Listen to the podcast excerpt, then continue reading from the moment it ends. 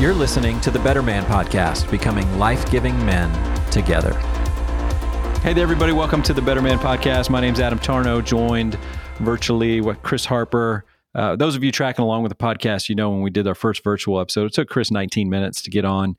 Um, and today I would like to state the record to state it took him one minute. So let's go. It was Come amazing. On. But uh, okay, Chris, first job. What was your first job ever? My first job ever. I was sitting at a Wendy's restaurant. Um, back when they had the salad bar, remember when Wendy's had yep. the salad bar in it? Golly, that is a blast from the past. Uh, unreal. Yes. And I told my mom that I wanted a pager. and right. she's like, she's like, you don't need a pager. You're not a doctor. And I'm That's like, right. no, like I need a pager. People need to page me when stuff's important. And she said, yep. when you get a job, she said, you can have a pager. So I got up from the salad bar and I walked to the front counter and I asked for a job and I got a job. right cooking, there on the spot. Right there on the spot. cooking cooking hamburgers and managing the salad bar at Wendy's. Come on. That's amazing. How old were you? 14. 14 mm-hmm. 14 years old. That's awesome. I started in the restaurant industry as well. Chesapeake Bay Seafood House. I lived in Maryland. And so Chesapeake Bay Seafood House was this local chain that, get this, I didn't know this at the time, that specialized in Alaskan crab legs.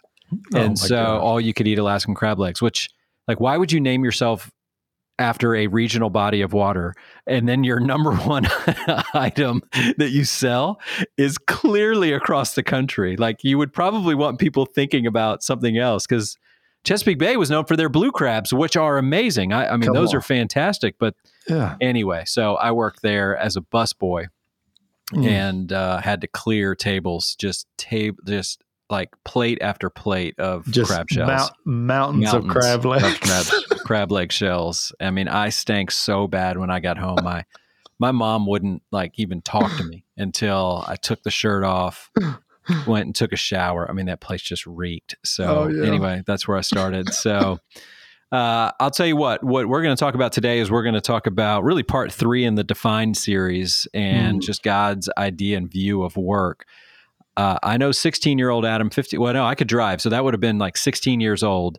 Come uh, on. That Adam did not have the right view of work. That was just a means to an end. I don't know if 14 year old Chris had the right view of work, but uh, it's essential for us as men that we get our arms around this idea of work. And so that's going to be our that's topic right. of conversation today.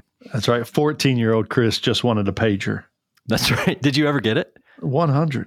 Yeah. Yeah, man. I had I wore that thing as I as I shined that salad bar every day. Am-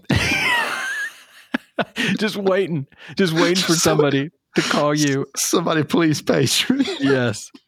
I was at an event with some leaders the other day, and a guy came up to me. Somehow we were talking about communication, and he looked at me and said, Adam, I have every mobile device I've ever owned. I still have all of them all the way back to the bag phone and the pagers. Like oh, he still wow. has his, wow. his, which uh, which been would have been pretty cool. I'm sure he can make a make some money on eBay with those. but anyway, okay, so we had the probably had the bad view of work. I don't know about you. I mean, it was like this was a means to an end. This was a way to mm-hmm. make money.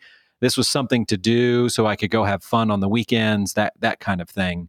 Uh, yours was about getting a pager, maybe just getting out of the house, getting some freedom with all right. of that. But uh, but as you get into God's word, and it's pretty pretty early on in God's word in Genesis, Come on. we see that the Lord speaks to work, and there may be some surprising things that it says uh, about work. So, uh, what's on your mind with this this topic of work here today? Absolutely, and we could go we could go a lot of different directions with this, and defined part three does. Mm-hmm. You hmm. know, one of our core tenets at Better Man is a a real man, God's man, excels at the work God has given him. So we're excited to to release that uh, study here in a few months. But but I want to talk about work as as a creative and work as a steward because mm-hmm. I think I think Scripture really speaks to those two things that that God obviously is the chief creator. You know, mm-hmm. He created the heavens and earth and everything in it but we are his co-creators like made in his image um, we are creatives and i think i think what happens is that people hear that and they think, well, if you're a painter or if you're an, a dancer or if you're a musician, mm-hmm. like sure you're creative, but um, I'm an electrician. Yep. Like I'm not creative, but but but that's not true at all. Like like we we really are all creatives. That's right. That's right. Yeah. I mean, if um, 22, 23 year old Adam would have heard that when I started my career as an accountant, I would have raised my hand and be like, uh, sir, uh, creative accountants go to jail. That's so uh, you know, like, what do you what do you want me to do with all of this? So uh, obviously, I know a little bit about the direction we're going with this, but but speak more to that because yeah, it's not just being in the arts that that God put us on this earth to be in the arts uh, yeah. from that level of creativity, but. Uh, speak more to that, like how doing our work with excellence yeah. is in itself an act of creation. Yeah, so I I love what Al Wolters said. He said, "God does not make junk, and He does not junk what He has made." Mm. So so when I talk about being a creative, I'm talking about God will use your work as a means of life change and community restoration. That's what he does. Yeah. So whether you're an accountant, whether you're working at the salad bar at Wendy's, which I'm pretty sure they got rid of those because it was super unsanitary. Yeah. But but but whatever it is, God God's going to use your work as a means to change lives and bring community restoration, right? The the place God calls you to is is the place um, and this is Frederick Buechner said this the, the place that God calls you to is the place where deep gladness and the world's hunger meet. That's right. Yeah. So I like good, that. Man. Yeah, it really is. And I remember having this epiphany. I think this was when a couple of years ago, when David Morrison and I we were writing our book, The Edge, and we were talking about this idea and a chapter on resourcefulness. How as employees, mm-hmm. uh, it's good for us to be resourceful. We we need to be problem solvers, and how that's difficult for us because we are so accustomed to outsourcing our problems. And and you Come really on. start we we started going through it and just going almost every single industry out there in our economy right now is designed to solve a problem. Uh, that's that's what they're doing. So it's like you you may be sitting there going, well, I don't know how what I do uh, really could do anything to make the world a better place or to change lives or to restore the community. And I would challenge you on that. I mean, just about every single industry that's out there, and I'm sure there's you know there's some exceptions with some some work that we would probably say is uh, you know there's a couple of industries that come to mind that maybe are not so much in community restoration, but by and large, most most for profit organizations are trying to solve some problems and make somebody's life better. Um, and so we've just got to be able to tap into that and understand that that's good and that's what the Lord wants us to do, right? Absolutely, and and I think that's a great distinction, Adam, because when we talk about work, we're talking about all good work, right? You know what what God um, would call good work. That's it's not nefarious, it's not evil, like it's not detrimental to the community, but that's it's right. it's work that seeks to to to better the world. You know, when He put Adam in the garden to to tend it and cultivate it and grow it, Adam wasn't just confined to the garden. Hmm like like Adam was going to take that garden and and build a city and around right. that city he was going to build a country and and he was going to do everything from from grow crops to one day split the atom which is which is the forward movement of humanity. I mean that's what we're doing. We're continually cultivating and creating and growing uh, at least we should be what god what god has given to us. And and and this is where i think this is where i think a lot of us go wrong especially in the church. Many in the church today, they've lost influence in the world because they've lost interest in the world that God has created. Hmm. Right, we've yeah. lost interest in it, and when when when when we lose interest in it, we lose we lose that influence. As as Christians, we shouldn't only be interested in Christian things; like we should be interested in everything. That's right. That's right. because because yeah. it's all of God. Yeah. Yeah, I remember being so shocked when I was reading, um, oh, I forget the author's name, but Bonhoeffer's biography, mm. and how Metaxas was it Metaxas? Yeah, that's right. Yeah, Eric yeah. Metaxas, and how they were talking about because I think of Bonhoeffer and I've read some of his books. It's just you know I had built him up in my mind that this was was basically a monk on some hill that was thinking through all these deep spiritual things about the church, and then come to find out like that dude loved the movies and he loved going out to the theater. I mean, he was he he loved in an appropriate way the world in which he lived in, and he was a That's student right. of it. And it it seemed to motivate and fuel almost some of his ministry because it was, hey, I want to make this place as as great as we possibly can. And I believe that's going to be through uh, through more and more followers of Jesus that will continue to make this this better. Absolutely, man. And I think I think in a lot of ways, the new evangelism today mm-hmm. really is through hospitality and the arts. That's right. Yeah. Like like I think if you want to win people today, especially win them out of the culture of the world into the culture of the kingdom, man, you're going to do that through hospitality and you're going to do it through through creativity. Yeah. Right. That's really and, good. Yeah. And and all human endeavor, like if you think about this and and for the accountant listening and the electrician listening and the plumber listening, maybe maybe you think your job is not that glorious and and maybe you think it's not all that creative but but every human endeavor involves creative gifts and abilities whether mm. whether you're pouring concrete or whether yep. you're doing open heart surgery right you've got to exercise thought and creativity whether whether you're setting the table for dinner or whether you're building a cathedral like you're exercising god-given creativity and it's yeah. all important yeah, yeah. I like the word dignity, right? That it all has that dignity to it, regardless of what we do. In that, so I mean, as you go around meeting with men, uh, especially through the role that you have now with Better Man, if you could just summarize, what are some of the prevailing mindsets out there that may be a little bit off? That people that are, if they're not viewing it as, uh, you know, that we were created to be creative, uh, yeah. what are some other common ways that men may view their job and view work? Yeah, so they they view it as trivial. Hmm. They uh, menial, right? Yep. I I get this a lot, man. I and and listen, Adam, I, I recognize how how privileged I am right? Like I don't have a I don't I don't have a bang up large platform, but but man, I'm very lucky that I get to I get to travel and I get to speak at conferences and sometimes I get to speak to like super large crowds. Right. And and so I, I hear all the time, man, I wish I could do that, or I wish I could be more like that, or I wish I could do more for the kingdom like you're doing. And I remember talking to an HVAC guy, right? And and so so he's an HVAC technician. He's been trained in fixing air conditioners. Mm-hmm. So I, I told him, I said, I said, did you know the average HVAC guy will be in 25,000 homes over the course of his career? Mm. 25,000 homes.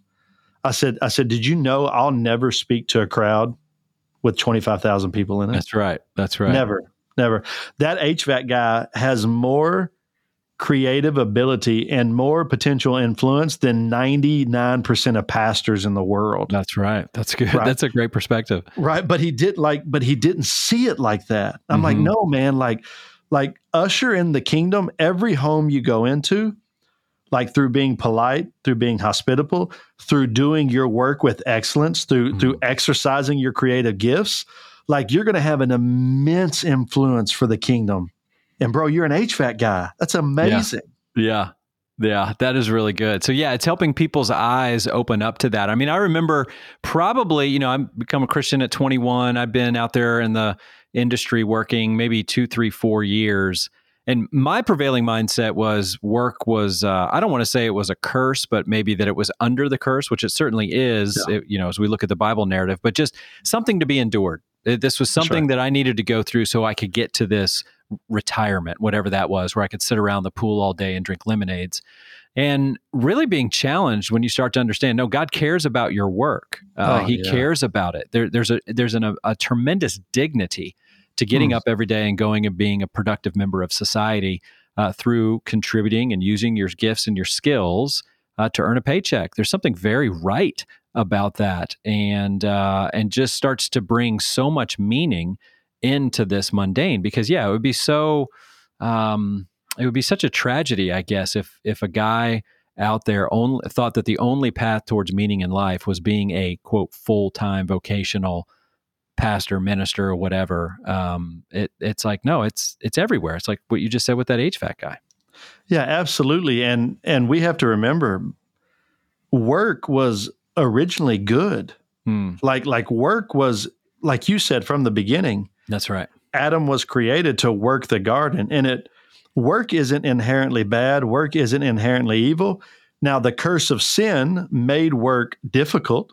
That's right. Right, and it affected work in a myriad of ways. But but work was a part of God's first good creation. Mm. right? And then our work is being restored, and will one day be fully restored when when Christ uh, makes all things new again. So work was never evil; it was never bad. As a matter of fact, it was it was in, intended to be a part of um, of who we are. So so the question is isn't is work good or bad? The question is how are you viewing your work, and yeah. then the purpose behind your work, right? So I, I heard a story one time about um, there was a person passing a construction site right? And there there were three bricklayers out there working, doing their job. And and the first bricklayer said he was simply earning a living, uh, basically to feed and clothe his family. And and the second bricklayer said, well, well, I'm just out here for the summer um, because I'm in college and I'm just waiting to go do something better, right? Right. And and then the third bricklayer said, well, actually, I'm helping uh, create a cathedral for the glory and worship of God. Hmm right? And it's that third bricklayer that had the right perspective. Yeah. Right. You're not just out there um, uh, to provide for yourself or others. You're not just out there until something better comes along. No, no, like whatever you're in right now, doing right now, whether you're laying bricks, whether you're crunching numbers, whether you're sweeping floors, I don't care what it is. Like you're doing that for the betterment and for the benefit of God's creation. And it's That's a right. holy work, bro. It's a holy work. It really is. Yes. It, whether you're building walls with bricks or you're uh, completing tax returns or That's you're auditing it. or whatever it is. I mean, all those things there is. There's dignity in all of that. And all of that is being uh, contributing to this world and making it yeah. a better place. I, I think, Kristen, tell me if you see this with a lot of guys because I, you know, my, so then I start to hear that in college and I start to become very aware of, like uh, I am to be salt and light, right? So mm. where I go into the workplace, I'm to be salt and light. I had kind of taken some of that message and maybe skewed that a little bit too far to go. My number one job at work is to evangelize. Right. And and I don't even think like well-meaning heart. I want to I want to share the gospel with people. There was a lot to that that was sweet and right and good in 22, 23 year old Adam.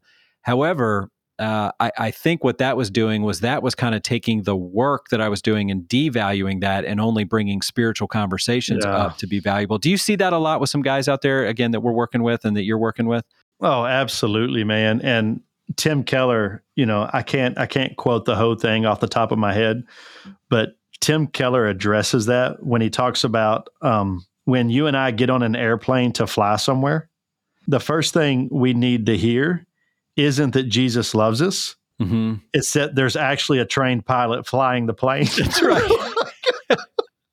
like, yes. like, like that's what I want to hear first and foremost when I get on the plane. Yep. Is that is that we have a certified pilot that knows what they're doing, that's excellent in their craft, yes. and is going to be able to take off and land without killing me. That's right. Like like that's, that's right. the first thing I want to know.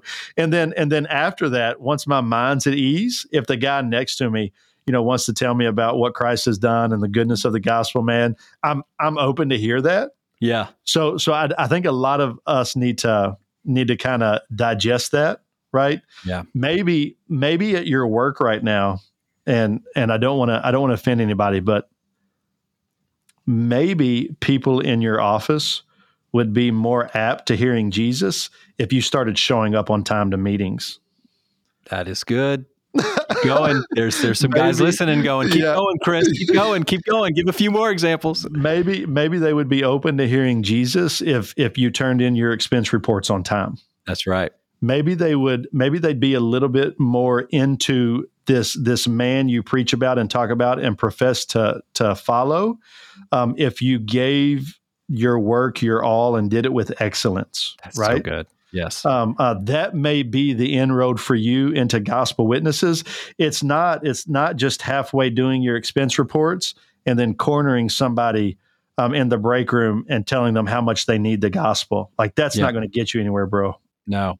Yeah, that was, I mean, you just said it right there. That was the eye opening moment that I had when I finally understood that the path towards influence in this office relationally is not necessarily my character, it's my competence. Come on. Is that when I can do my job well, right? And that's not an unspiritual activity, as we've been saying. There's dignity in that. God's not mad if you're a great accountant. He's not mad if you're a great carpenter. Like that is, of course, you're being God's man. You're doing what you're supposed to be doing. 100%. That, that competence is what buys you more influence in the office to go have those conversations. Now, That's to be it. very, very clear, and I love what, again, friend long ago said that character is the quickest way to lose or break trust. So, Yeah. in no way are we saying your character doesn't matter. That's how you'll quickly lose trust.